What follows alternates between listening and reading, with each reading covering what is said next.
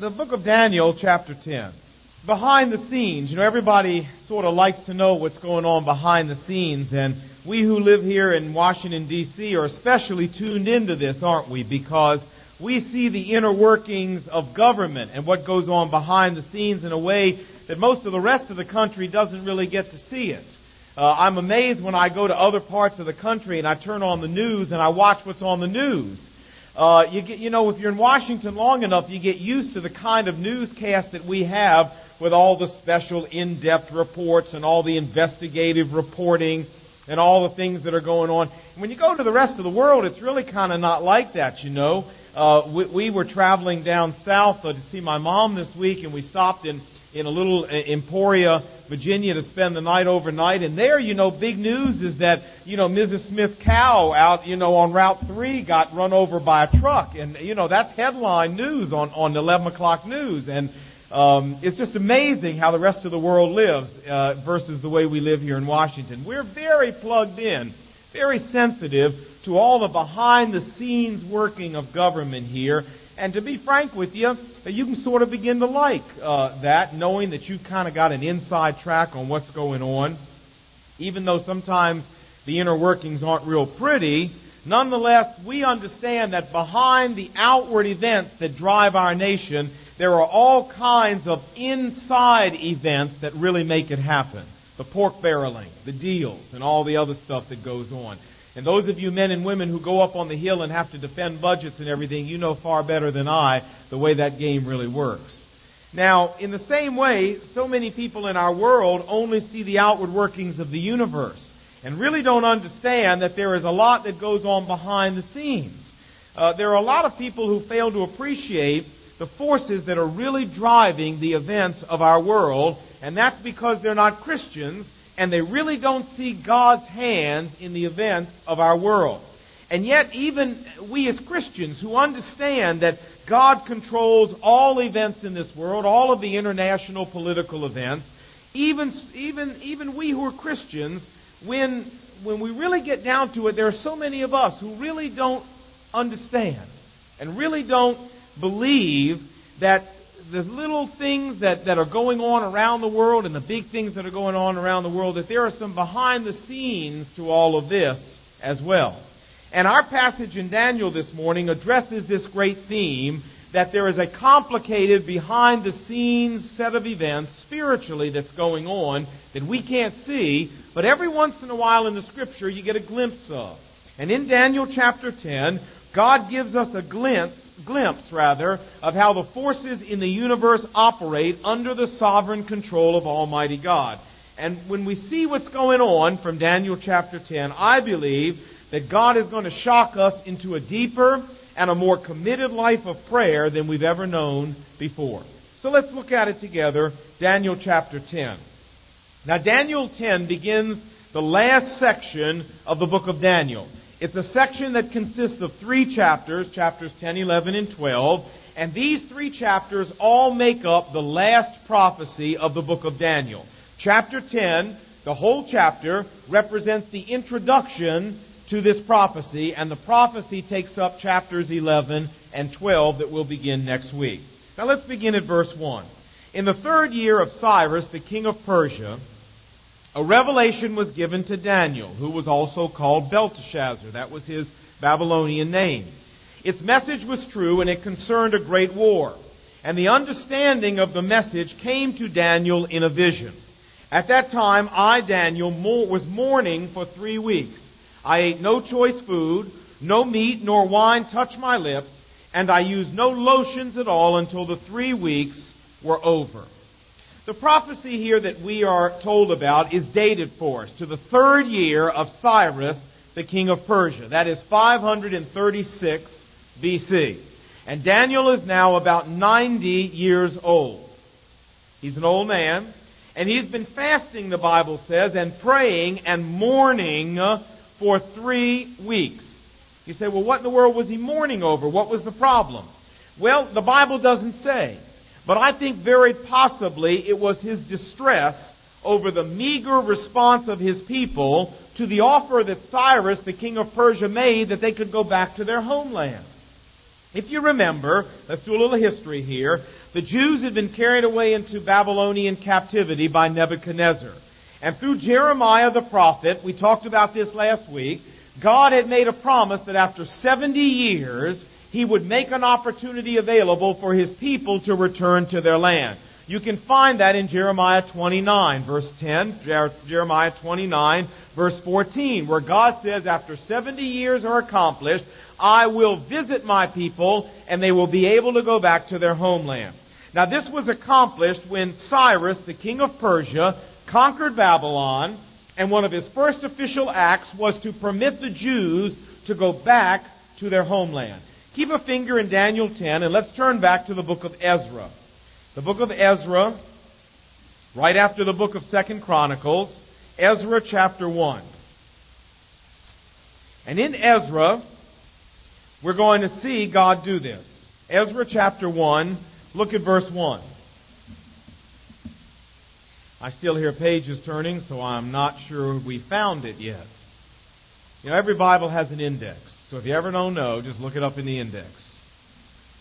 Ezra chapter 1. In the first year of Cyrus, the king of Persia, in order to fulfill the word of the Lord spoken by Jeremiah, the Lord moved the heart of Cyrus, king of Persia, to make a proclamation throughout his realm and put it in writing. This is what Cyrus, the king of Persia, says. The Lord, the God of heaven, has given me all the kingdoms of the earth and has appointed me to build a temple for him in Jerusalem.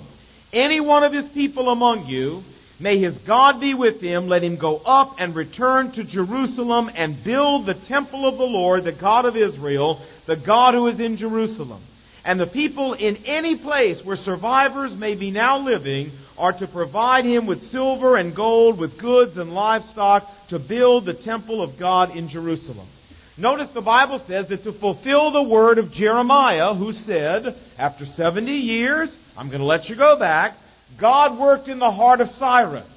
Cyrus probably didn't realize it was God, but what difference does that make? The Bible says that the hand, the heart of the king is in the hand of the Lord, and the Lord turns it in any direction he wants to. And for whatever reason, Cyrus decided to let the Jews from Babylon and anywhere else they had been scattered return to Jerusalem and rebuild the temple. Just exactly as God had promised. Notice how few Jews, however, actually went back. Ezra chapter 2, look at verse 64. It says, The whole company that returned to Jerusalem numbered 42,360.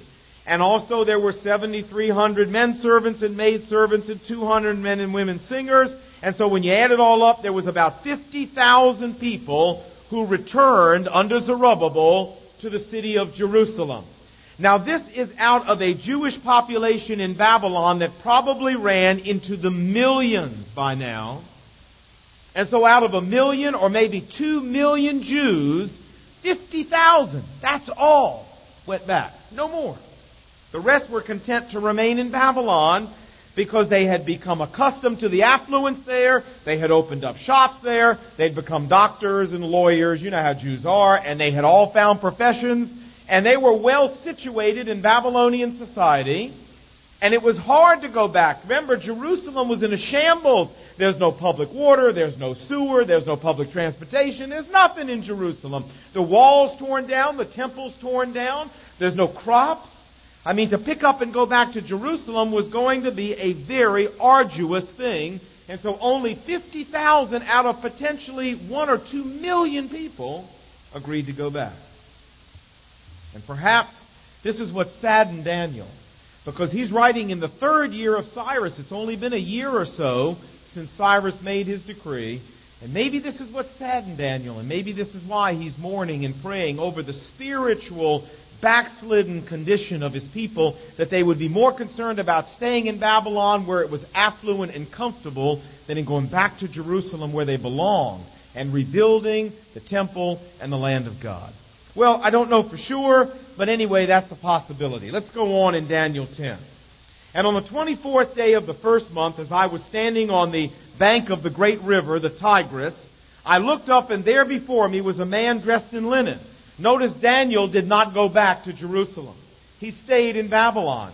You say, well, Lon, uh, that, I mean, something doesn't fit here. I mean, why would he stay and mourn about all the other people that stayed? Because he was 90 years old. I don't think at 90 years old God expected him to go very far. So he stayed in Babylon. And one day when he was out by the Tigris River, the Bible doesn't say what he was doing, but he was out there. It says he looked up, and there before me was a man dressed in linen, with a belt of the finest gold around his waist. His body was like chrysolite, which is a bright white sparkling uh, mineral. His face was like lightning. His eyes were like flaming torches. His arms and legs had like the gleam of burnished bronze, and his voice like the sound of a multitude.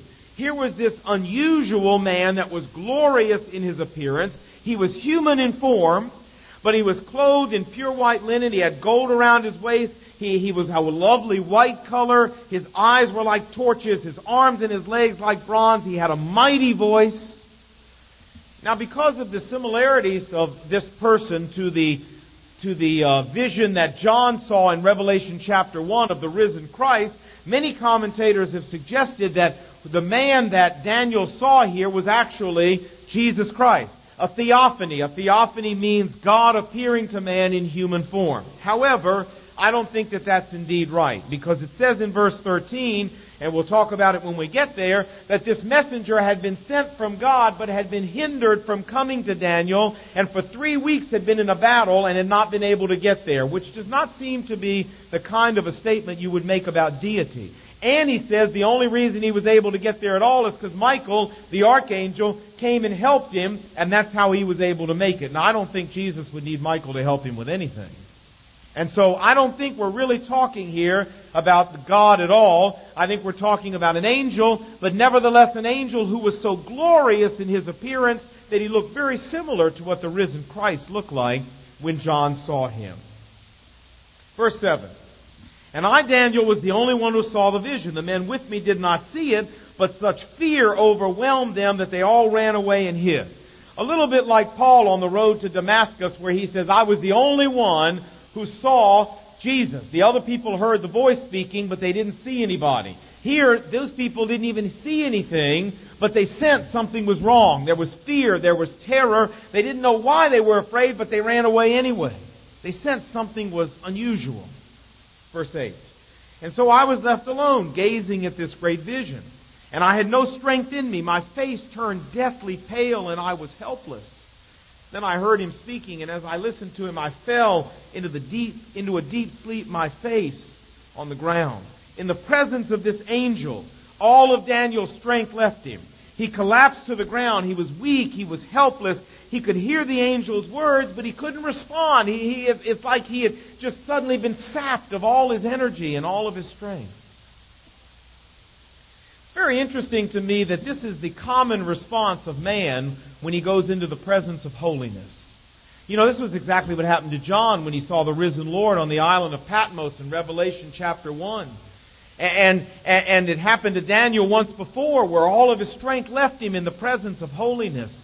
And I believe that if the godly prophet Daniel felt so corrupt and so weak, if all of his strength left him and he was totally prostrate in the presence of just an angel, just think how the average person is going to react when they stand in the presence of an all holy God. I'm always amused when people say, well, you just wait before, when I stand before God. When I stand before God, I'll give him a piece of my mind. I'll tell him what I think of what he did of this and what he did of that. Come on. When you stand in the presence of God or I stand in the presence of God, we're not going to be in the position to give God a piece of our mind or anything else. I mean, Daniel wasn't even in the presence of God and all his strength left him. This was just an angel. Just think what it's going to be like in the presence of Almighty God. The holiness of God, even as reflected through an angel, is so awesome that it humbles and abases everything around it that is not holy. Believe me, no human being that does not know Christ and is not covered with the blood of Christ will say one word to God when he faces him. He won't be able to speak. He won't be able to stand. And praise God. Thank God that we can be in Christ. Thank God that we can be covered with the blood of Jesus Christ because otherwise we would have no hope of ever facing God. His holiness is so awesome that man in his presence is totally sapped of all his energy and strength. So awesome is the holiness of God. But thank God, those of us who know Christ, we don't have to worry about that because we are covered by the righteousness of Christ. So we'll be able to stand. Now, verse 10. And a hand touched me and set me trembling on my hands and knees. And he said, Daniel, you who are highly esteemed, consider carefully the words I'm about to speak to you and stand up, for I've been sent to you. And when he said this to me, I stood up trembling. The angel touches Daniel now and gives him the strength that he needs to stand up and face God. And as one commentator said, only God can grant the strength needed to face God. I like that. Only God can grant people the strength that's needed to face God. And God did that for him. Verse 12. And then he continued, Do not be afraid, Daniel, since the first day that you set your mind to gain understanding and to humble yourself before God, your words were heard, and I have come in response to them. Now that was three weeks ago. That was three weeks ago. So, so what held him up? Does it take three weeks to get from heaven to where Daniel was? Listen, but the prince of the kingdom of Persia resisted me for 21 days. And then Michael, one of the chief princes, came to me and helped me because I was detained with the king of Persia. So now I have come to explain to you what will happen to your people in the future, for the vision I'm going to give you concerns a time yet to come. This is a fascinating statement that this angel makes to Daniel. Do you understand what he says? He says, Hey, three weeks ago, when you started to pray, God called me in and said, See Daniel down there? I got a vision I want you to go give him. I get down there and give it to him. But he says, on the way down, the, kid, the prince of Persia met me, resisted me, and for three weeks I've been fighting with him trying to get here. And only because Michael came and helped me was I able to finally fight my way through and make it to you. Now, who is this prince of Persia? Well, many commentators suggested Cyrus, the human king of Persia, but I think that's impossible. How could a mere mortal, an ungodly one at that, successfully resist an angel for 21 days when Daniel, the most righteous man on the face of the earth, couldn't even stand up in his presence? No, that doesn't make any sense. You say, well, then who is it? Well, I believe the only reasonable the only biblical explanation is that the prince of Persia is some kind of evil angel, some kind of evil demonic force that is under the direction of Satan himself. And if that's true, and I'm confident that the prince of Persia is an evil angel, that if that's true, look what we're being told by this passage of Scripture. We're being told that Persia had an evil angelic force behind the scenes that was empowering Persia and directing Persia. And it's interesting if you look down in verse 20 that the angel says that there's also a prince of Greece. Some angelic force, an evil angel that is also directing the kingdom of Greece. And in verse 21 it says that Michael the archangel is Daniel's prince, meaning that he is Israel's special angelic defender. What this would lead to is a logical conclusion. And the logical conclusion is that every world empire every nation of the world has some angelic force behind it, and that world history is more than it appears on the surface. That world history is not just one nation taking on another nation.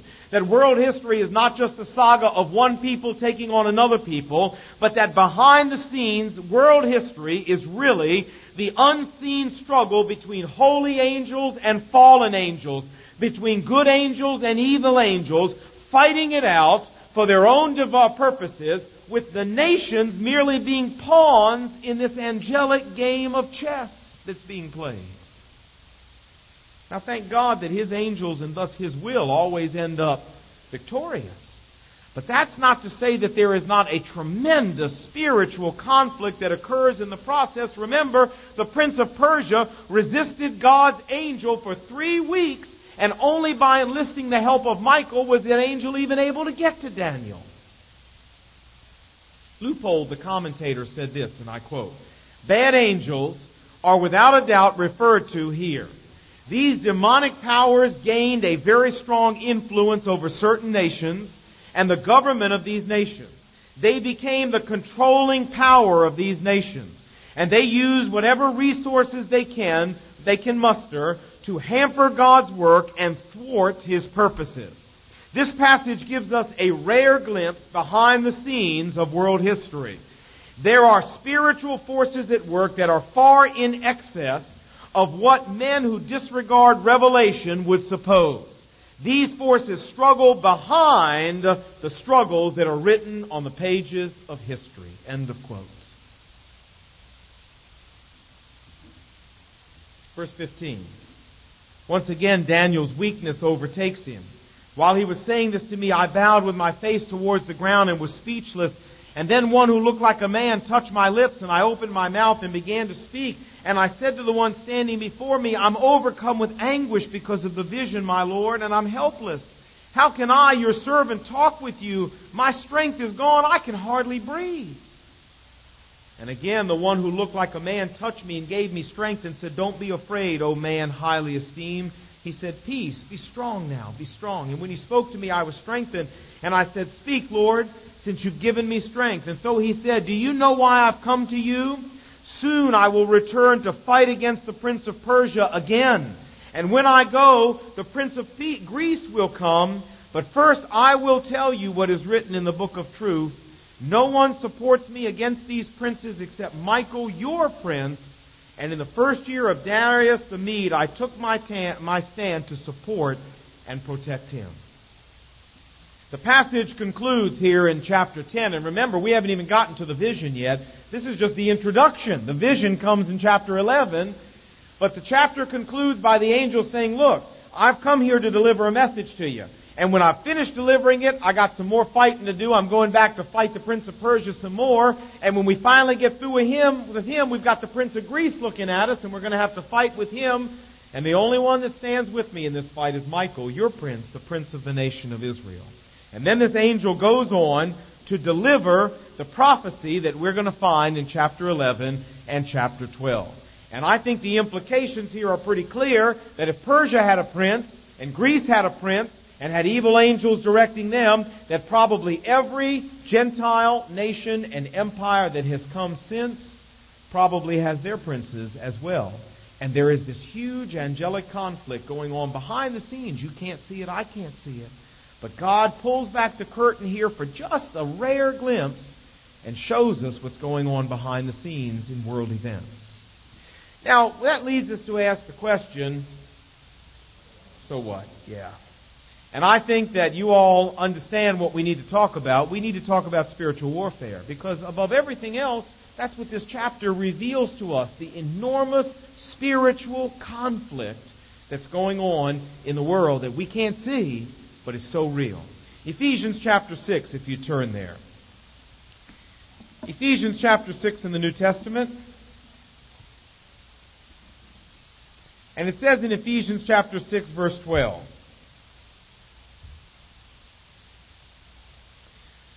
For our struggle is not against flesh and blood, but against rulers, against authorities, against powers of this dark world and against spiritual forces of evil in heavenly realms. Now, I don't know about you, but I read that lots of times, and you've probably read it lots of times. And, and I think what, most of us tend to pass that over, and we really don't give it a lot of thought. But God tells us that this is so.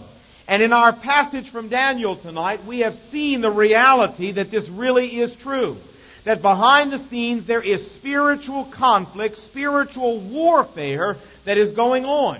Many times those of us who take these verses to heart take these verses to heart with regard to our own personal lives. And we say, yes, I know that I'm fighting against all kinds of demonic forces who would like to take me and destroy me, and I need the armor of God. That's true. But what Daniel tells us in Daniel 10 is that this is not only true of you and me on a personal level, it is also true of world events and international politics. That we have a struggle going on between evil and good forces, between evil angels and the angels of God. And I believe that the nations are merely the pawns in the struggle. They are not really the key to the struggle. The key to the struggle is what's going on behind the scenes in the heavenly realms. We know in Re- from Revelation 13 that the Antichrist, who will take over the world and create the greatest empire man has ever known on the face of the earth, Revelation 13 tells us that he is energized and empowered and controlled by Satan himself. There's another case where it's obvious there's more going on than meets the eye on the face of things. And this explains how the Antichrist can capture the worship of the world and the allegiance of men the way he does. And knowing this suddenly explains to us how Hitler could have done what he did. He was just a pawn. How Nazism could have done what he did. What Nazism did, it was only a pawn. And who knows how evil that angel was that controlled those forces, as well as the forces down through history. We have to grasp that all of this is spiritual warfare that the things that we see happening around us in the world, that the functions of these things are not based on what men think or what men want to do, but behind the men, behind the empires, there is spiritual warfare going on. There's spiritual warfare going on over Supreme Court nominations. There's spiritual warfare going on over Supreme Court decisions. There's spiritual warfare going on over international politics and wars and treaties and the rise and the fall of empires. Behind it all, there is a spiritual struggle that we only get a glimpse of in Daniel chapter 10. Now, I'm not saying we should be afraid. God doesn't want us to be afraid. We as Christians have angels to protect us. Hebrews chapter 1 verse 14 says every one of us has an angel to protect us, and Daniel did. No doubt the prince of Persia, whatever that evil angel was, he was certainly out to get Daniel, but whether it's the lion's den or everything else that happened to Daniel, he couldn't do it because God had sent an angel that was mightier to protect Daniel. So there's no reason to fear, but there is a reason to pray. Would you look? Paul goes on to say, verse 18. He says, And we should be praying in the Spirit on all occasions with all kinds of prayers and requests. With this in mind, be on the alert and always keep praying for the saints and pray for me. That whenever I open my mouth, words might be given to me so that I can make known the gospel. Pray that I should declare it fearlessly the way I ought to. You see, I believe that Paul, in telling us that we struggle against heavenly forces of evil, Paul is giving us weapons, and many of us know the defensive weapons. We have the, the breastplate of righteousness. We have the helmet of salvation. We have the shield of faith. Those are all defensive weapons we're only given two offensive weapons. One is in verse 17, the sword of the Spirit, which is the Word of God. most of us don't realize it, but the second offensive weapon is prayer. In fact, Paul says that we should pray at least four times. He tells us to pray, to pray, to pray. Why? Because our struggle is not against flesh and blood. It's against evil forces in heavenly places and how can we have a role in seeing them defeated? How can we play a role in affecting world politics and international events? On our knees, in prayer, just like Daniel did.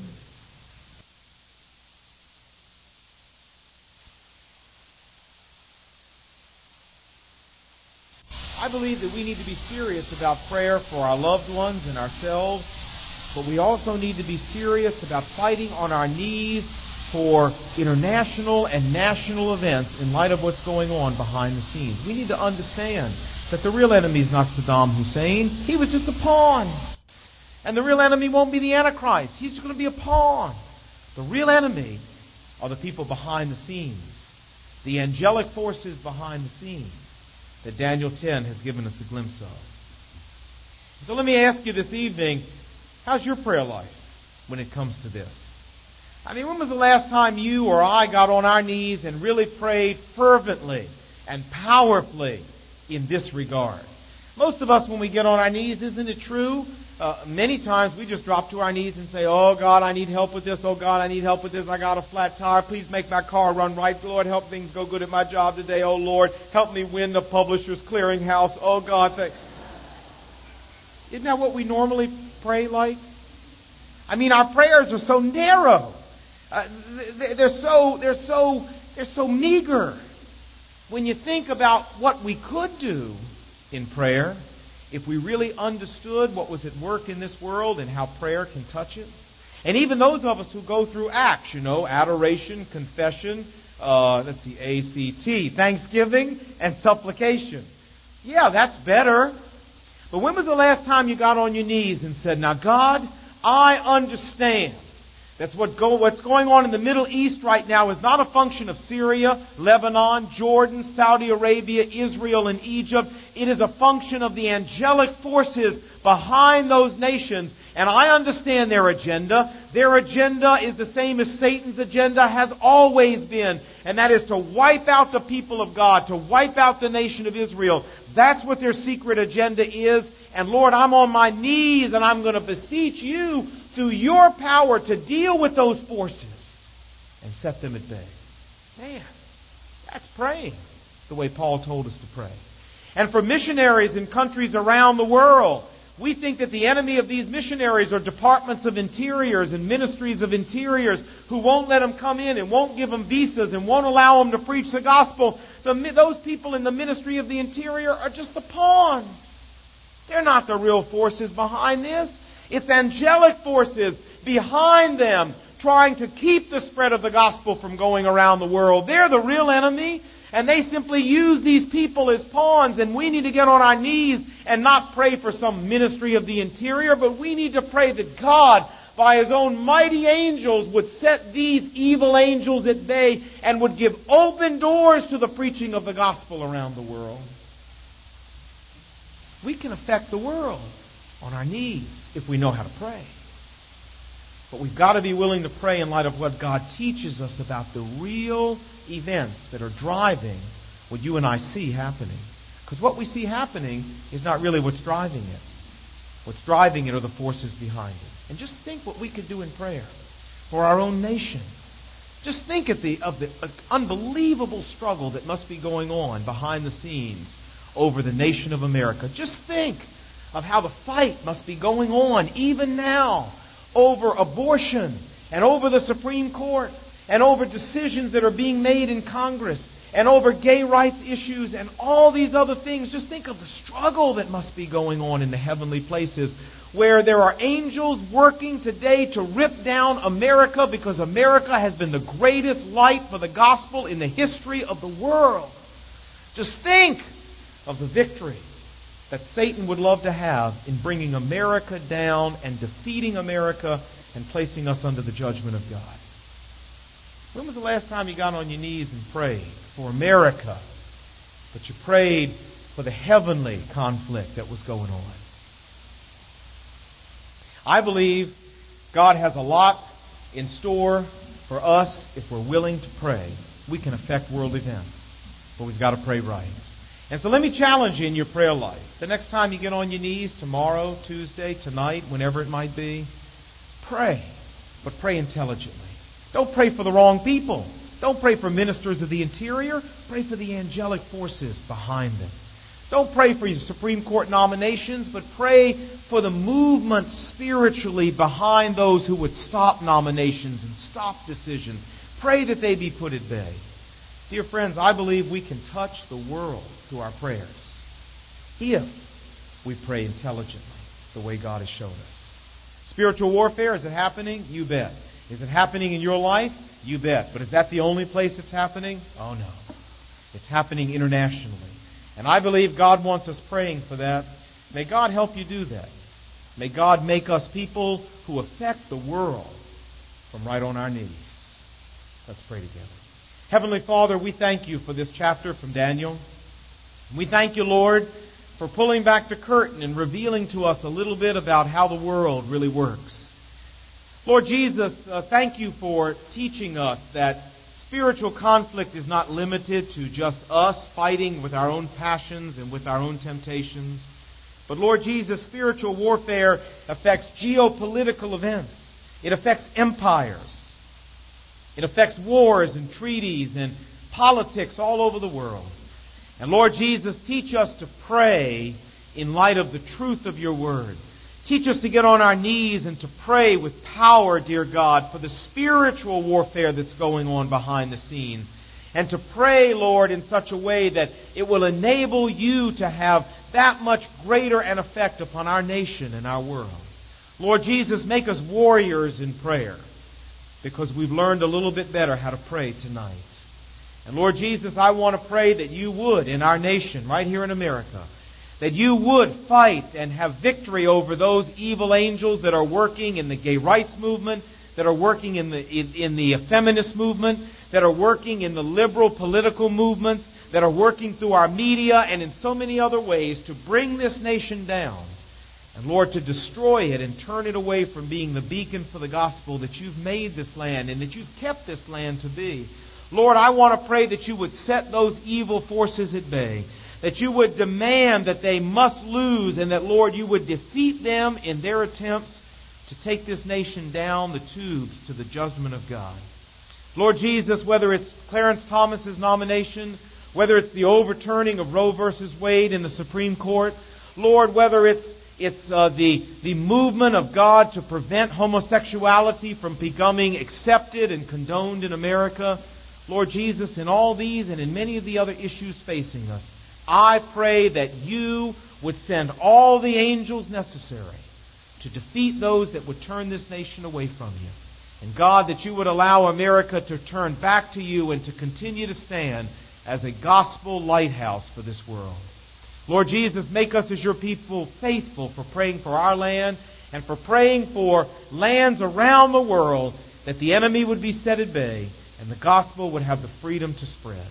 Make us warriors in prayer, Lord, and honor our prayers by allowing the gospel to have free course and be glorified in our world. We pray these things in Jesus' name. Amen.